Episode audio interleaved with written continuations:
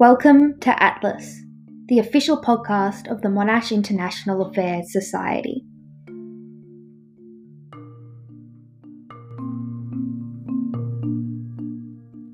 Hello! Welcome to Atlas, the official podcast of the Monash International Affairs Society.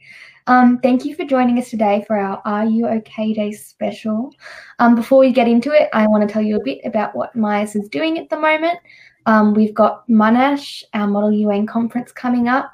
Registrations are open if you head on over to our Facebook page or to the Monash Facebook page, and you can register now. We've also got an event tomorrow with Dr. Fabio Spardi, the Deputy Ambassador of the EU to Australia. Again, head on over to our Facebook page and you'll find the link. That's free for MIAS and MRSA students and Monash Faculty of Arts students. And we've also got another of the Afghan-Australian intercollegiate debates happening next week, so keep an eye out on our socials for information about that. Also, if you have any questions for us or topics you'd like us to talk about, please send them to us at the MIAS Instagram or Facebook, or comment them below during the stream. We'll be joined later today by our special guest, Charishma Kaliyanda, for a Q&A. So if you have questions for her, please also write them in the comments section. I'm Georgia Potter, the Communications Officer at MIAS, and with me today are Imogen Kane and Hamah Hosen. I'll let you introduce yourselves and tell us a bit about your role at MIAS. Hamah, do you want to go first? Okay, I'll go first. Hi, I'm Hamah. I'm the Vice President of the Monash International Affairs Society, so I guess that pretty much sums up my role, but it's been pretty great. I mean, a bit online this year, so it's a bit different, but I think MIAS has done pretty well so far, so yeah. Cool. Hello, everyone. My name is Imogen Kane, and I'm the new Socials Officer. This is my first event at MIAS, so I'm really excited to begin with a bang and continue the rest of the year strong and hopefully have some really fun social events coming up. Yeah, awesome. That's very exciting. Welcome, Imogen, now to recently brought in Socials Officer, so this is very exciting. So to the theme today is Are You OK Day, which is today, September 10th. And so the theme for Are You OK Day for 2020 is there's more to say after Are You OK? And I feel like this is a very important theme. I think it's come up a lot in past Are You OK Days. It's something we've talked about. So we're just going to have a bit of a chat about Are You OK Day, what it is, interesting things you might not know about it, how we personally going, how we manage our well-being, what our like personal strategies are before we bring on our special guest. So I guess to start off, we should tell you guys a bit about what Are You OK Day is. It's not a counselling service or a service provider. It works to provide resources to Australians. And gives tries to give people the confidence they need to navigate a conversation with someone. So making sure we're talking about mental health and well-being and those issues, and how to like appropriately give people resources. Because I feel like that's a very important thing. We can't all be like full experts, full therapists, licensed therapists, but we should be able to know what to say when we need people to be there for us. So I guess, yeah, what does like Are You OK mean to you guys? Like, what are your feelings on it? Yeah, what do you guys think? You can go, Imogen. No, you go. Well, Are You OK Day for me means a few things. One, I think it's normalising the conversation of mental health in the community, which we know is really important. Just because we can't see it physically doesn't mean it doesn't exist. And this day tries to bring awareness to that. Obviously, Are You OK Day is just one day of the year, but we should really be doing this every day of the year. However, what's good about it is because there's so much focus on it, people can sort of upskill in a way with all those resources and sort of feel more confident in taking on that discussion. It can be scary. If you're concerned about someone and you don't know what to say, you don't want to offend them, you don't want to make them upset. but it really is important to check in with each other. And the whole theme of it this year, you know, there's more to say after Are You Okay? For me, really means you need to listen. You know, we ask the question, but sometimes we don't listen for the answer. And I think that's really important to do, especially when someone then opens up to you. And checking in and making sure that they're on their own journey to finding help, whatever that might be, whether that's just meditation or, you know, restructuring their life a little bit or just talking to you more regularly, or whether that's help. So it's a bunch of things. And especially at the moment with COVID, being disconnected from everybody, I think this year has even more relevance to everyone, because we all need to, you know, look out for each other, because there's a lot out of our control. But talking to each other is in our control. So I think that's really important that we take that step. Do you want to go, Hamah? Yeah, I think you pretty much summed up most of it really well.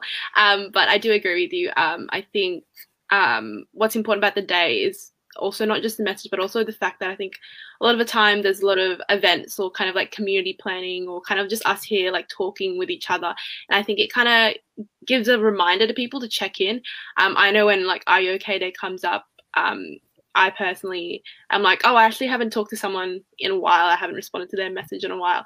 And so it's kind of like a little check-in like throughout the year, throughout this time in lockdown as well, which I think is also important. And I think another thing that I like about it is that it's not only a check-in for people around you, but also a check-in for yourself as well. I think seeing the words "Are you okay?" kind of come up, it kind of makes you think as well, rather than like you actively asking people, but it has that twofold effect, which I think is important. Yeah, absolutely. And I think it brings up an interesting, the theme this year brings up interesting points about how you should continue to have those conversations and make them ongoing, and not them just be like reminded by a day of the year, and what those like next steps are. And I feel like a good resource is all the Are You OK Day website. If you haven't checked it out, do, because it's really excellent. We've been posting to our MICE Instagram and Facebook some of the resources, because Are You OK? They're setting up a 4-step way to like approach having these conversations, which basically comes down to ask, listen, encourage action, and check in. But you can look at under what that means and what applies to that on the website or on our socials. But sort of going off what you guys were saying, I sort of want to know a bit about what your personal, how you've been either looking after your own mental health, or how you've been approaching reaching out to friends, because as you both brought up, like at the moment it's really hard in this pandemic to approach like your friendships and relationships the same way as you would normally. And so I know like definitely for me it's, you know, like a learning curve trying to figure out how to talk to people and have those conversations using technology, or how to have even those just those casual like communal like meetups or one-on-one meetups. It sort of feels weird over Zoom or having a phone call when you'd usually, you know, go out for brunch or something instead. So what have you guys been doing to sort of combat that during the pandemic? Do you want to go home? You can. Yeah, I'll go. I think same way as to how if you're meeting face to face, you'd allocate time to like go out and have brunch with them. I think one way to do it is just allocate time to actually chat with them, or allocate time to, you know, hang out over Zoom or something. And I think having a plan kind of makes it seem real and like concrete, and that's like, oh, it's like it's something that needs to be done, something that, and I think that's kind of the way I've been going about it. Because messaging on a one-off is great. But I think taking that next step to actually allocate some time to like listen and actually sit down with them like you would normally do face to face, I think is important to kind of keep that connection going. Yeah, cool. Sort of following on from that, just something my friends and I did. Yeah, we did a Kahoot night where we made the Kahoot, and it was all questions regarding like the friendship of the group. So it was all memories, because we're all high school friends. So we had about 7-8 years to draw upon, so we'll just bring back those memories, those embarrassing year 8 moments in a Kahoot on a Friday night, which was really nice actually. Because sometimes I've noticed over Zoom, a group can be really difficult because everyone sort of goes silent and then everyone wants to fill the silence and then talks over each other. It can be all over the place. So the Kahoot was actually really good because it was a group of 8 people. So that worked really well. But you're right, Hamah, setting time, actually sort of scheduling it just like you would anything else. Make sure that it doesn't get pushed to the back. Which I think is really important, and messaging people that I haven't spoken to in a while, and I keep telling myself, oh, I need to catch up with them. Oh, I should check in, and I just never did. And I sat down one night and just messaged all of those people, and it felt really great to get those messages back. There's those friends always that you don't speak for 12 months, but then you do a little message and it's like no time has passed. It's really nice to keep those friendships alive. So that's something I did that I found really rewarding. Yeah, and I absolutely agree. I feel like there are definitely friends that I have who I don't usually communicate with via technology. They're the friends that, you know, if I have like a deep and meaningful conversation or any sort of conversation, it's always in person. And then there are friends who like I communicate with often via technology anyway. And so it's sort of been like me becoming aware about, oh, I still have to make an effort to reach out to those people, even though it's not our usual way of communicating. I've also been doing like with our group of high school friends, have been doing like game nights. I feel like Fall Guys have gotten really popular. We've been playing Among Us, which is a bit like full of like deceit and trickery and lies, which is fun. So I definitely think, yeah, finding those things that suit specific groups of people, and family as well. It's also really important to reach out to family, whether it be for like birthdays or whether it just be like a certain day of the week. Like scheduling is really important. We've been doing like certain games on certain nights with my group of friends, and you don't always have to be there because we're doing them often enough and there's enough of us. But it's always good to know that it is there and you've got that like support group, and it's always scheduled, so it's always consistent. That's really lovely. What about personally? What have you guys picked up any hobbies or anything to look after your own well-being at the moment? I think like, I mean, I brought this up with you guys yesterday, but I think during like this lockdown period, I feel like there's like this push on like being productive and like always doing every single hobby you can because now you've got all the time to do it. And so I kind of started doing that, but then I realized I really just needed rest and just like time to myself and like to think. So I don't think I've done anything like amazing or anything like really grand or anything, but it's like really little things like actually getting up and like getting dressed and like not being in pajamas or work clothes. I think that kind of helps like get your day started. Also just like lighting a candle or like, I don't know, just like really, really small things. I don't know. I feel like during like normal times, I would probably be found in a cafe, like drinking coffee, eating brunch kind of stuff. And I guess all those little things that I enjoyed has had to be replaced with other little things, but in my home. So I think finding that replacement is, I think, what was key for me. Yeah, I completely relate to the productivity comment. I don't know why I decided to fill all my spare time with other stuff. You know, I'm volunteering for two more organizations. I'm now socials officer. I'm now a mentor in a program. So I don't know what I was thinking, but I think because I just thought, well, I'm home, I've got to just stay busy. And so I sort of overloaded my schedule a little bit by just signing up to everything and anything that came my way. And, it's getting to a point where I'm like, I can't actually manage this insane timetable. So then I was, talking to mum. That was a nice little chat. Stay in touch with your mum, everybody. But we've decided to implement self-care Sundays. So on Sunday, it's like my day, it's, yourself. You just take care of yourself. So whether that's from cleaning your room or baking something you really want to bake and takes a lot of time, or washing your hair or doing a face mask or watching a TV show, whatever it might be for you, that's what I've been doing on Sundays, which sort of helps force rest. It's almost scheduling rest, which I think works for me. I don't know if that works for everyone else, but I'm a schedule person. I'm a routine person. And as you said, getting dressed into, actual clothes, making a bed and having breakfast and sort of keeping a routine I found really helpful.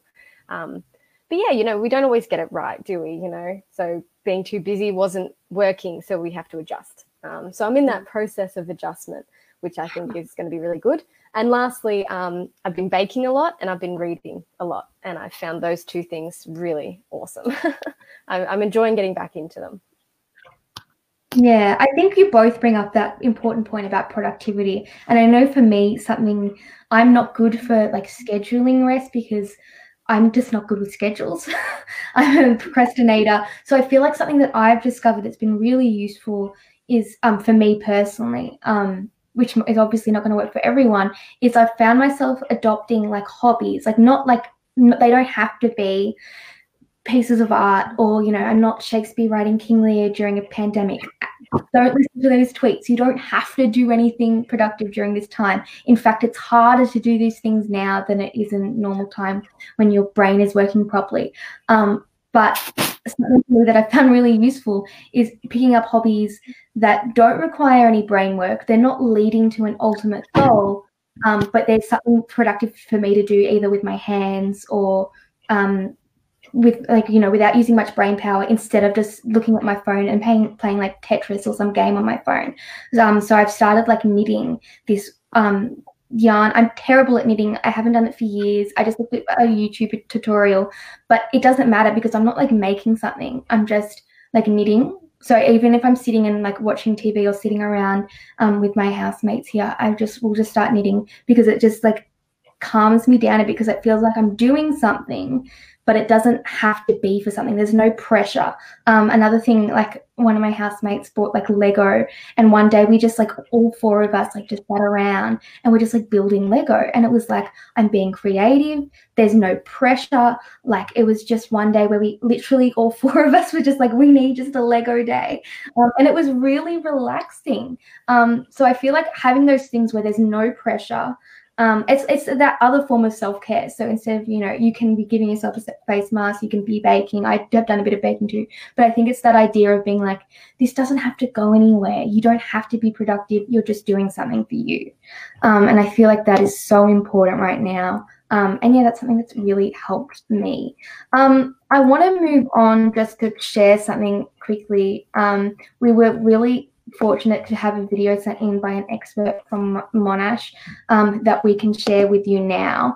Dr. Craig Hassed, he's an associate professor and a senior lecturer at the Department of General Practice, where he's been teaching at both undergraduate and postgraduate levels since 1989. He's also a coordinator of mindfulness programs at Monash Uni. He's been instrumental in introducing a variety of innovations into medical education and practice in Australia and overseas, with an emphasis on the application of holistic, integrative and mind-body medicine in medical practice. He's done a lot of things. He's regularly invited to speak and run courses in Australia and overseas. He writes regularly for medical journals and has published 10 books. So I'm going to share a video he kindly made for us now. And you can watch, and we'll also post it to the MIS page shortly. Lovely, let me just. My name is Craig Hassed, and I'm the coordinator of mindfulness programs at Monash University. A big hello to MIS, and especially with this upcoming R U OK Day. Looking after our mental health is important at any time, but I think 2020 would have to rank right up there as being probably the most challenging year that anybody can remember. So looking after our mental health is important for us, but being there for other people, supportive to other people, really matters as well. And not just as individuals, but as communities and as countries indeed. So we're all in this together. We all have the opportunity to learn and grow from trying times like these. We all have the opportunity to support each other, in which case we'll tend to feel better as well ourselves. I have a very strong interest in mindfulness, and you might find that mindfulness is a pretty useful strategy for helping you to get through, to be alone, you know, when shut down, for example, but to be mindful at the same time. We can enjoy the solitude without feeling in isolation. To be alone and to not be mindful means we can rattle around inside our minds a lot and feel quite a lot of isolation. So mindfulness can be a very good thing to help us to cope with these challenging times to stay on task with the things we want to do, the studies, the things we're interested in, to be able to connect better to others, and to really manage our mental health. So are you okay? Well, I think that one of the really valuable things we can learn to do is to be mindful. And if you want to learn more about that, there's plenty on mindfulness at Monash. Have a look at all the great programs, the resources that are all free. And in particular, there's a free online course developed at Monash on the FutureLearn platform called Mindfulness for Wellbeing and Peak Performance. And that's going live again on October 5, so I really highly commend that to you. That and its companion course we developed at Monash as well are the two top-ranked online mindfulness courses in the world. So we know that they've had a lot of benefits for a lot of people who've done those. Thank you, and I just wish you all the best for Are You OK Day and everything that comes after that. And let's move forward, grow through these challenging times, and really put what we've learned this year to great effect for 2021 as well. Awesome. So thank you so much to Dr. Craig Hassed for sending that in. It absolutely, I think, is very relevant right now. Make sure we'll be posting that video to the MySpace Facebook page if you want to have another watch, and if you would like to check out those details. A lot of interesting things to say about mindfulness during the pandemic, which we already sort of touched on, but I think is very important about how to, and I think this is an excellent resource, this online platform, if you're a Monash student, to get sort of that expert opinion. We also have some interesting statistics that I don't know if you guys want to have a readout of some of those stats from Beyond Blue and from Are You OK and Headspace and the resources. I probably should preface by saying, again, we will be posting lists of resources, but if you need to, there are plenty of phone lines and websites that you can access 24/7. If you're really struggling, Lifeline is 13114. That's 131114, or lifeline.org.au. You can also go to the Kids Helpline, Men's Line, Beyond Blue, or the Suicide Call Back Service, or to ruok.org.au/find help. I'll be posting that in the comments right now. Yeah, so I guess, do you guys want to share some of the statistics that you found and things that you found interesting in your research for Are You OK Day? Do you mind if I go, Hamah? Yeah, go for it. Wonderful. There was just one in particular that I think really struck me. I found it very interesting. I had heard it before, but I want to share it with everyone. It's that over 75% of mental health issues occur before the age of 25. And I think that really sort of brings attention to how important it is for young people to participate in Are You OK Day, and for young people to talk to each other and seek services. There are so many dedicated just for young people. As you mentioned, there was Kids Helpline, but also universities such as Monash provide services and free counselling. Headspace, I know, has many youth-related services available. So I think that was just really interesting, that these early years of our lives, especially for the three of us, it's quite relevant, are so formative. And I think we all need to really be, you know, checking in with each other and making sure we're all okay. And I do want to acknowledge this particular issue as well, because suicide continues to cause the largest loss of life of young people in Australia. You know, unfortunately, I'm sure we all know someone or know of someone that has committed suicide, and that itself is telling. Someone at my school did, and I know many other schools have the same story. So I think it's really important to be talking about this, because it does affect young people, and the experiences as a young person then continue on into life. So I found that really interesting and sort of really important to me for this day.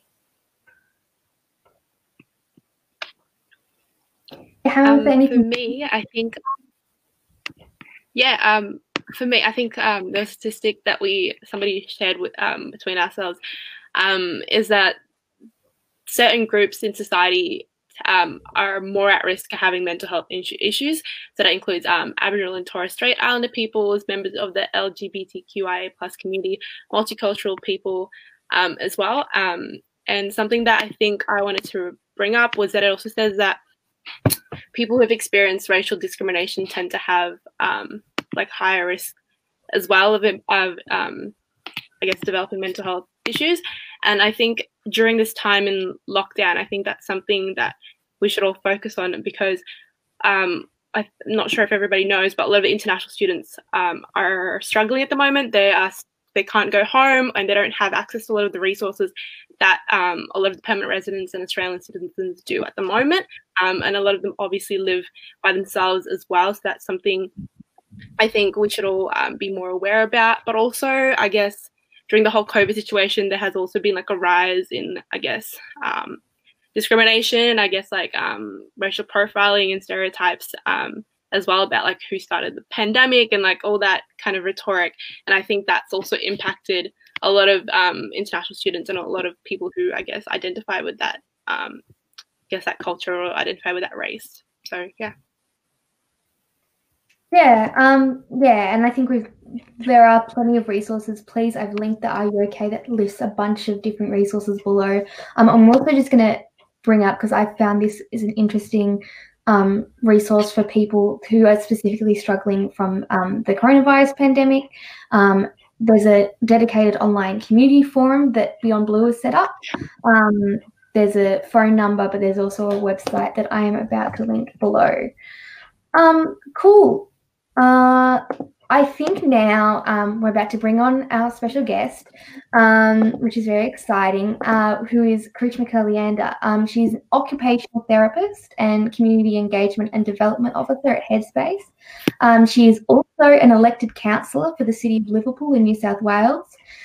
She has over 10 years of experience working with young people, particularly in the university sector.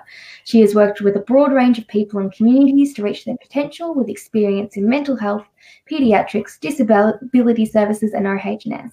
Currently, she works closely with the Youth Reference Group to further the aims of Headspace, the Youth Mental Health Initiative.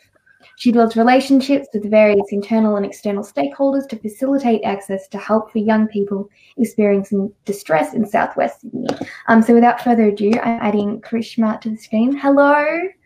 Hi, you so much for joining everyone. Us. So do you want to sort of introduce yourself and tell us a bit about your role at Headspace and why you're interested in youth mental health? Sure, absolutely. So as you kind of identified, my day job is with Headspace here in Southwest Sydney, in a sort of outer suburban place called Campbelltown. And my role basically involves being the bridge between what happens inside the centre and, you know, young people out in the community. So most of my day job involves going out to schools, to events, to anywhere where young people are at, to try and break down the barriers to accessing mental health services. And in our particular part of the world, there are quite a few barriers. So on top of you know, stigma, on top of lack of awareness, there's also geographical barriers. We're a really fast-growing community here in Campbelltown and Camden, and that means that a lot of young people may have moved from other parts of New South Wales, other parts of Australia, or even overseas, and they may not be so familiar with what services are available. And what often happens with young people is that if you don't really know what box the issues that you're going through fits into, it makes it that much harder to know what an appropriate service to connect into is. And that's part of the beauty of the Headspace model. So we're an early intervention service for young people aged between 12 and 25, which means that any Headspace centre that you go to around the country will have access to services around mental health and wellbeing, physical and sexual health, alcohol and other drugs, and vocational study and work-related support. And that's very deliberate because often what you're going through may fit into one of those categories, or it may cross over into all four. So it doesn't matter whether you know what specifically is going on, or if you've just got a lot on your plate. Headspace is a really useful kind of first port of call, or an entry point to then figuring out where to go to next.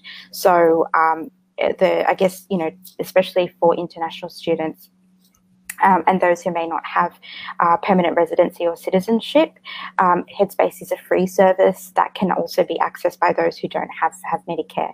So that's we found that very useful because we have two universities within our region, and therefore a lot of international students as well. Yeah, thank you so much. We're going to do a Q&A section, so please comment questions below if you have any questions. But to start off, we would just like to start off by asking something we've discussed is that, or we haven't yet, but we're going to, is that during this pandemic there's been a greater focus on mental health and its services in the media and government response. We were wondering if this current pandemic has shined a light on how important it is that these services are accessible and affordable in any circumstances. So, for example, also with something like the bushfires and just natural disasters, as well as global pandemics, and like what's the importance of Headspace in these times? You raise a really, really good point, and I think the light that's been shone on and mental health and wellbeing during times of crisis, during times of change, has really kind of flowed on from the bushfires that we had last summer. And because of the distressing nature of the images that were broadcast onto our TV and the impact on so many people within our communities, the awareness of the impact of those things on our mental health has obviously kind of been steadily growing. This pandemic has in some ways been very unprecedented in terms of our lives, and I guess what's been happening behind the scenes that not many people really know of is that the kind of increased attention and resources that you see coming into the mental health and wellbeing space from the media and the government is the result of a lot of lobbying and advocacy on part of mental health and wellbeing organisations like Headspace, like Beyond Blue and Lifeline and that sort of thing, to kind of highlight that link between what's happening in our broader world, whether that is, in terms of our individual routines and our ability to kind of connect with our support networks and with our usual routines. And also, the global impact of things like bushfires and pandemics and factors that affect a lot of people, not just individuals. So it's been a long time coming, I think, but it is also because of a growing awareness of the statistics when it comes to the impact of these sorts of things on the mental health and wellbeing of young people. Yeah, awesome. Thank you so much. We've got a guest question, which I'll go to now, from Anvita, who's asked, thank you for speaking with Myers today, Krishma. This is a really important conversation. Do you have any tips for supporting and encouraging friends to seek mental health support, particularly due to the hesitation many young people have to reach out and seek support? Thank you so much for your question, Anvita. And obviously, given it's R U OK Day today, that's a very topical one. Generally, when you think about that conversation of asking someone, whether they're okay, and supporting your friends and family, there's a few things that to consider there, and the first thing is the context of how you're asking them whether they're okay. And kind of checking in with them. One thing I like to say to school groups that I talk to is compare the response that you get when you ask someone whether they're okay in the middle of a crowded room, say at a party or in the middle of a cafe or something like that, versus if you sort of speak to them in a more private, quiet space. So environment is very important in terms of reaching out to friends and you know, someone that you're concerned about. I know currently with the nature of the restrictions in Melbourne, it's quite difficult, obviously, to sort of see people face to face to have that conversation. And so when you're thinking about the context of asking that question, identifying something specifically that you have noticed about your friend or the person that you care about can show them that you have noticed, can show them that you're coming from a place of concern. So, for example, if generally you and your friend check in with each other every day, every couple of days, and you notice that they seem more down, or that they seem like they haven't slept in a number of days, or you know, that they're less chatty or whatever than usual, it's useful to identify that and actually kind of name what it is that's concerned you, so that it's not just are you okay for the sake of asking are you okay. So looking at the context of how you ask that question is really important. And once you do ask that question, be aware that for the first few times that you ask someone whether they're all right or whether they need support, they may not necessarily immediately open up to you. So giving them that space to say, I don't really want to talk about it right now, but letting them know that you are there when they're ready to open up. So, you know, giving them the impression that you're okay for them to set the terms of that conversation, and have that ownership over seeking help is really important, because sometimes when you kind of try and push someone into kind of disclosing whether or not they're okay, it can actually kind of have the opposite of the intended effect. So giving them that space to kind of have that conversation on their own terms is really important, and encouraging support. So acknowledging that, you know, you may not necessarily be a therapist or, you know, a trained professional or whatnot, but you're happy to kind of support them where you can. So you don't need to have all of the answers, and it's okay to say that. It's okay to say, look, I may not have all of the answers, but I'm happy to kind of, you know, have your back, support you, you know, help you identify what is, you know, the next step, that sort of thing. So it's okay to admit that, you know, you're not going to have all of the answers, and you're not expected to either. And finally, it's it can be a really another kind of way of showing that you care to check in after the fact. So if you have had a conversation, if your friend has identified what it is that's concerning them or what it is that's on their mind, checking in with them a couple of days or you know, a day afterwards and saying, look, I know we did have a bit of a deep conversation yesterday. I just wanted to kind of, you know, check in with you, see how you're feeling, you know, how has your day been, those sorts of things. So those are sort of generally some really good things to keep in mind when you're supporting a family member or friend. And especially at the moment where so much of our lives is online and digital, and, you know, there's a real sense of Zoom fatigue. Don't underestimate the impact of good old-fashioned ways of communicating, which may be helpful. Two of my best friends live down in Melbourne, and the other day when I heard that the restrictions were going to be extended, I sent them a care package with a handwritten card and some adult colouring books, because you know, sometimes you just want to disconnect from the screen, and it's not something that you want to do 12 hours a day or 24 hours a day or whatever it might be. So, you know, sometimes going back to analog communications can actually, you know, be helpful. Amazing. Thank you for that answer. I'm just going to follow up with another question. You're talking about the times that we're in at the moment, and this question relates to that. A lot of us are glued to our TVs or our screens to stay up to date with what's going on. So, keeping that in mind, how can the 24-hour news cycle impact us? And do we need to implement regular digital detoxes? And then how do you balance that with staying up to date with restrictions and information that is really important? So how do we balance staying informed and also our mental health and sort of taking time away from our screens? Yeah, absolutely. Well, digital fatigue and being overwhelmed is a real thing, and a lot of people are experiencing that at the moment because of the unique circumstances that we're in.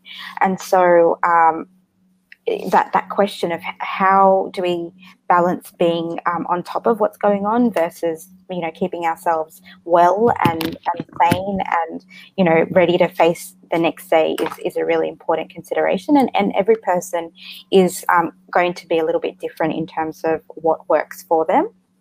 And so what you mentioned before about having a digital detox, that is a really fantastic thing to do regularly. So a digital detox can sometimes it can be framed as doing a bit of a Marie Kondo of your social media feed. So if it doesn't bring you joy, then you probably don't want to. You probably don't need to be following it. So keeping a regular keeping your feed regularly, I guess, mindful of what it is that sort of is actually keeping you calm and well and is actually helping you rather than contributing to a sense of anxiety or unease is a really important thing. So constantly asking yourself that question, did I really need to know this? Did I really, was this something that really made my day better? Is a really good thing to do regularly with all social media platforms that you're on, and setting yourself some boundaries around your engagement. So most phones now have this really nifty thing which tells you how much screen time you've had every day. Usually when I look at it, I feel incredibly guilty about how much screen time I've actually had, and so it might take a couple of goes to get into a routine of sticking to your boundaries. So even if you kind of say, look, I'm only going to have 4 hours of screen time a day, and you don't necessarily stick to that every single day or whatnot, don't beat yourself up about it, because it's a fluid situation. But as long as you kind of have a bit of a target and you're working towards that, that's the main thing. So in terms of keeping informed, probably the best thing to do is to kind of, plan where it is that you are going to get your information from. So generally identifying trusted news sources that will keep you up to date with what the latest situation is. So for example, if it's the ABC, it's a particular department or whatever it is that you're following that will give you the most accurate and up-to-date news, and just leaving it at that. You don't need to follow everything all of the time. The 24-hour news cycle has a lot to answer for when it comes to contributing to this sense of needing to be on top of what's going on every single moment of the day. But just kind of being gentle with yourself and sort of saying, okay, well, even if I check in with the news twice a day, or once in the morning, once at lunchtime, and once in the evening, just kind of having some of those points in terms of what your boundaries are going to be and how you're going to stick to them. Because one of the things that I found, sorry, I'm just hearing my own voice in the sound. One of the things that I found is that often we kind of hop onto social media and just mindlessly scroll through our feeds when we're kind of bored, when we don't really necessarily have other things to distract ourselves with as well. So having a bit of a routine and a structure to your day, even if it is in the morning, I'm going to try and do these things. In the afternoon, I'm going to try and do these things. And then before I go to bed, I'm going to try and do these things. Or I'm going to try and get up at this time and I'm going to try and go to bed at this time. So having some sort of structure to your day can really help minimize the amount of time where you're just kind of like, oh, well, I don't really know what else to do, so I'm going to hop on social media now. So hopefully that's got some helpful tips. Absolutely. I feel like the biggest revelation for me was like blocking and muting on Twitter. I don't have to see things that like cross my boundaries. I can just like not deal with it, and I can just follow reliable news sources. So just one last thing. Also really, really important just to kind of keep reminding yourself that just because it's on social media doesn't mean that it's true, because most of the things on there are not. No, that's 100% true. I have a question, and my question is, how do you find that balance of looking after yourself but also wanting to help your friends at the same time? There's a really and you know what, that's a fantastic question, because we all sort of are in times where we may not necessarily feel ourselves or our best, but we're also concerned about others in our lives as well. And there's a really good quote that I think sort of summarizes that, which is, you can't draw from an empty well. So if you are not if you're not able to kind of have a pool of energy and I guess enthusiasm and things like that to draw from in yourself, then it is going to be even harder to try and support someone else. So it's very, very important, obviously, to check in consistently with yourself, make sure that you're feeling well, and that you're, I guess, kind of even if it's not necessarily well all the time, if you have a sense of, okay, I can get through this, I'm going to be able to sort of take the next step, before you're able to kind of, try and support someone else through. Sometimes it can actually be a point of, point of commonality, a point of connection to sort of say, this is how I'm feeling, is this how you're feeling as well? So it can actually be a way of supporting each other. Great, thank you. Now we're going to switch to one of the questions from a listener. So this is from Michelle. The question is, how can we deal with mental burnout now that we can't really separate the workplace from our home?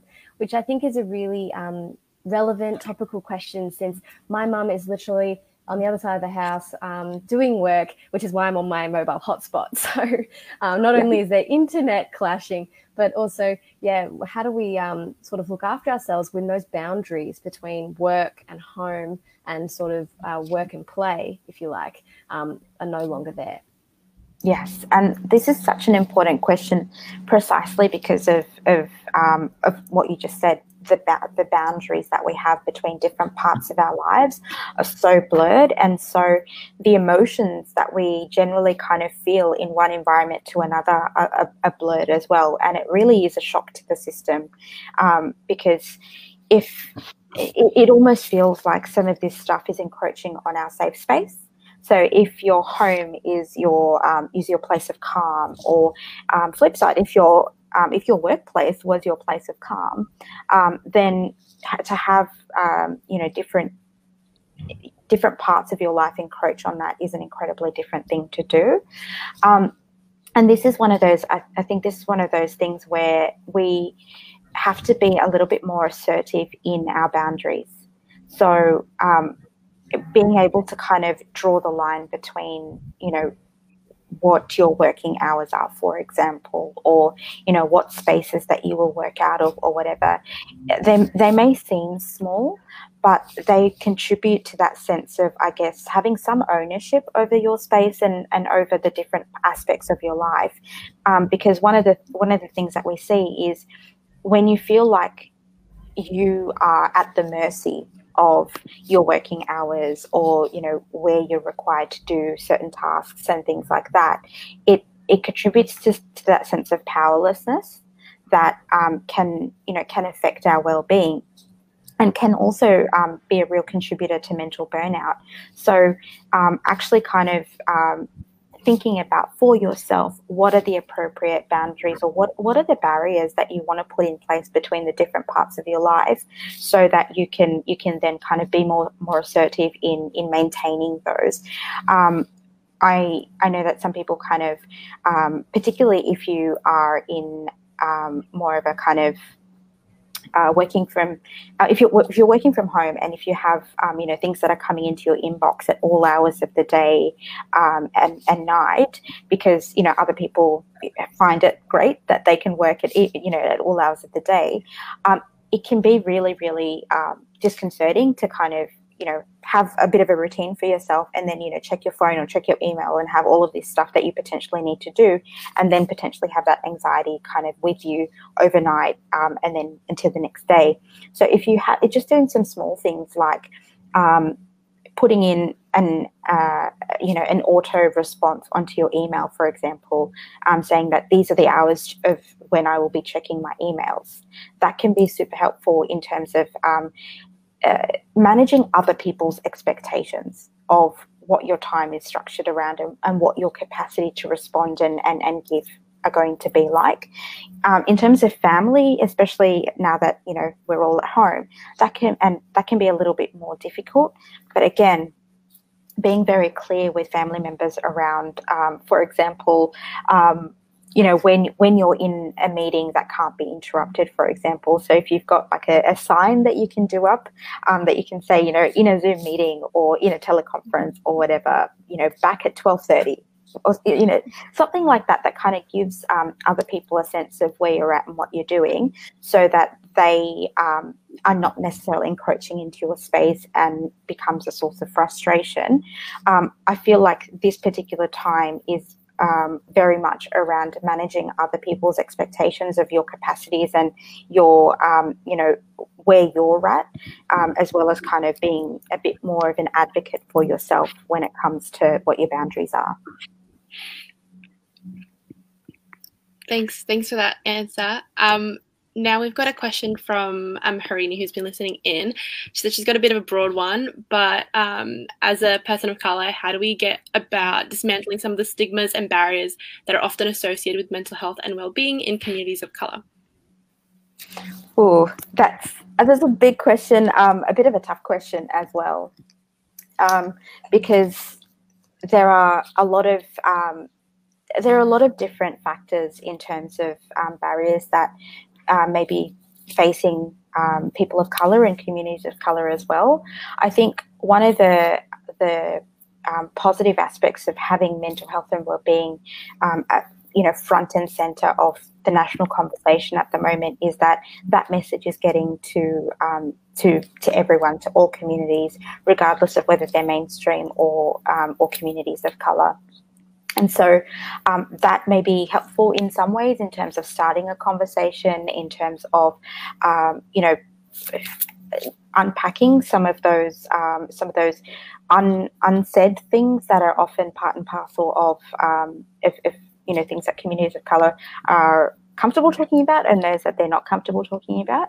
But it could also draw up some negative things in terms of, further reinforcing. So one of the things that we've done here at Headspace in Campbelltown, we have a very multicultural community here, and as I mentioned before, we have a very quickly growing community.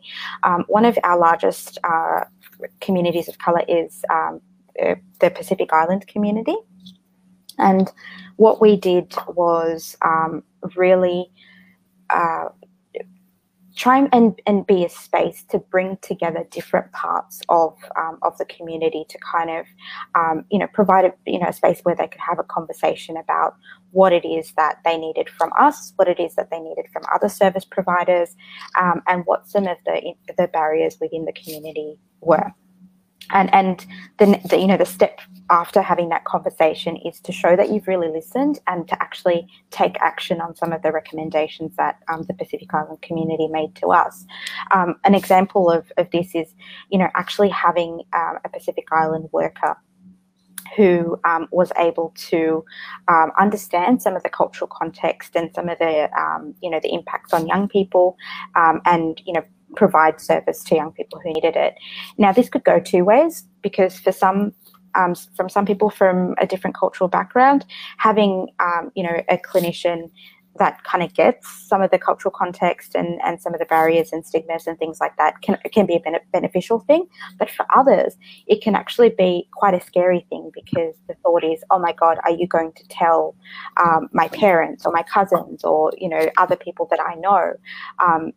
How does confidentiality work, etc., etc.? So it could go either way, but the important thing is to have that choice, so that the young person can make that decision about what is right for them. So if they prioritise having someone that understands the cultural context of where they're coming from versus that the fear of lack of confidentiality or being judged by someone from the same cultural background. So I think there's no right answer in how we go about dismantling that. That's an example of what we've done within our local community, but it has to be something that comes from communities of colour themselves. It can't be something that's imposed, because that's what we see with a lot of initiatives that are well-intentioned but are ultimately not successful because they don't feel organic, they don't feel right, and they don't feel like it's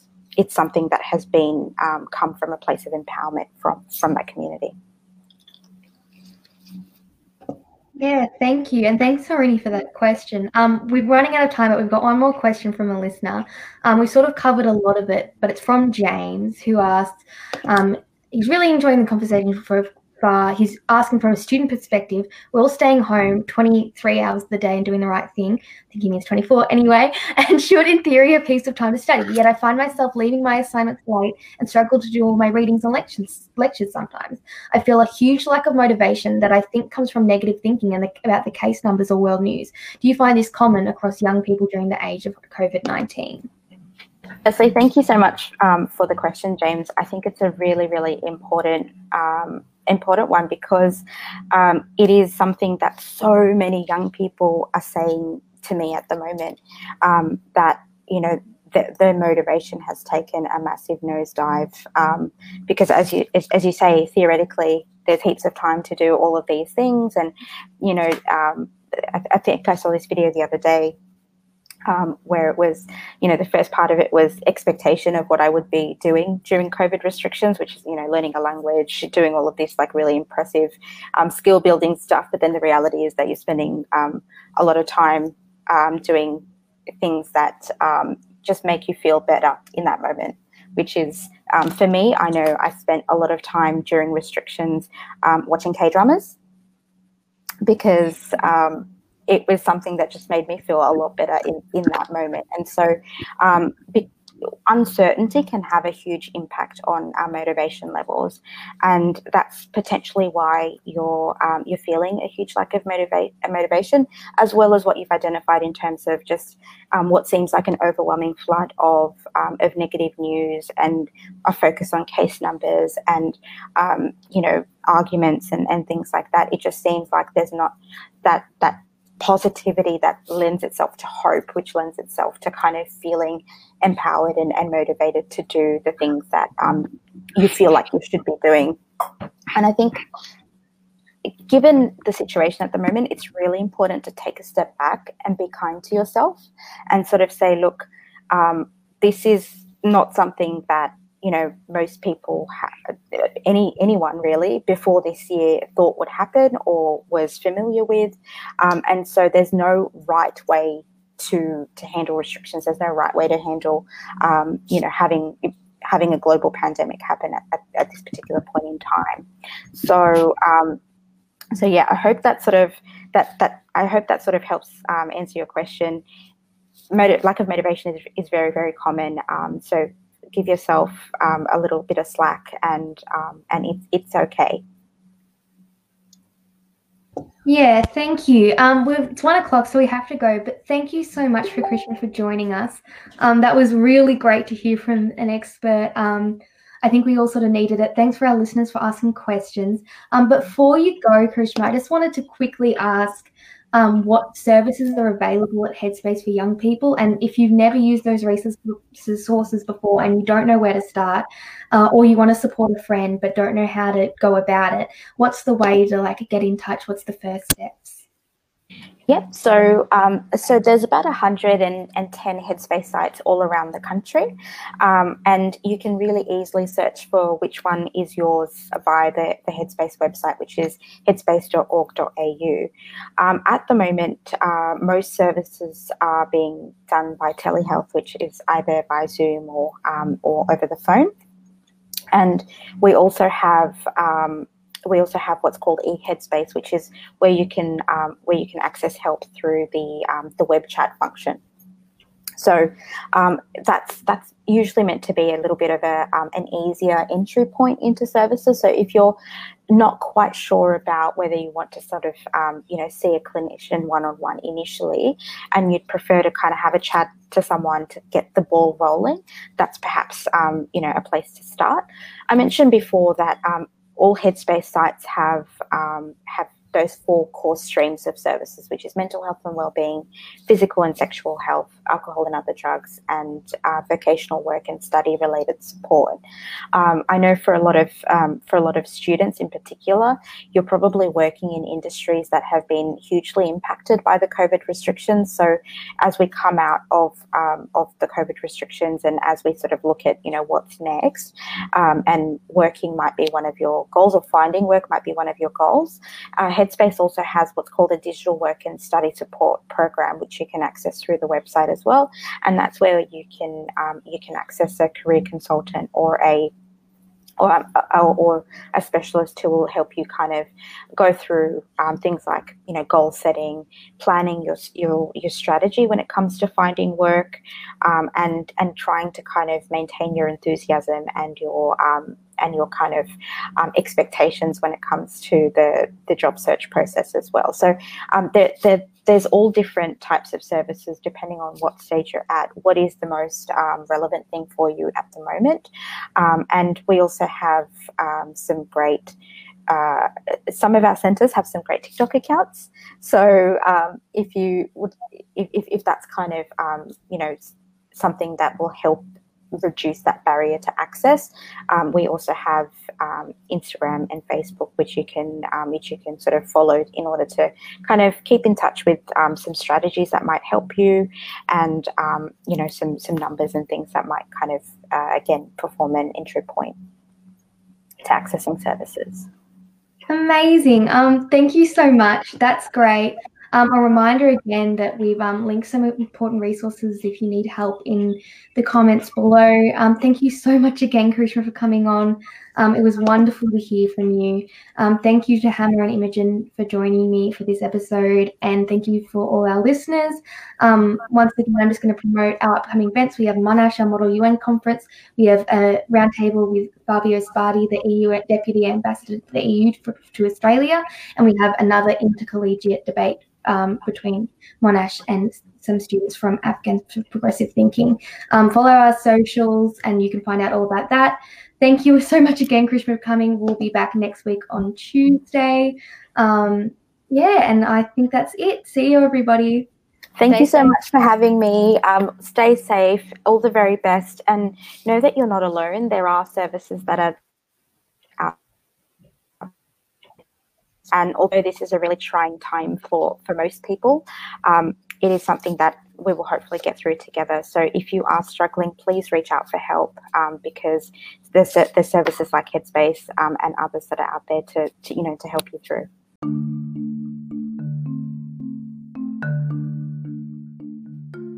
We hope you enjoyed that episode of Atlas. Atlas is the official podcast of the Monash International Affairs Society, or MIAS. MIAS is an apolitical student society at Monash University, Clayton, that works towards establishing a network for students passionate about international affairs and relations. To become a member, to get access to MIAS perks and events, such as our Model United Nation workshops, our roundtables featuring experienced diplomats, and our fun social events, go to portal.msa.monash.edu, sign in, go to Buy Club Membership, select MIAS, and fill out your personal details. You can follow MIAS on Facebook, Instagram, Twitter, and LinkedIn, all of which are linked in the description, or visit our website at mias.org.au. If you have a question from today's episode, or are interested in appearing on a future episode, please send an email to communications@mias.org.au. Thanks for listening. See you next time.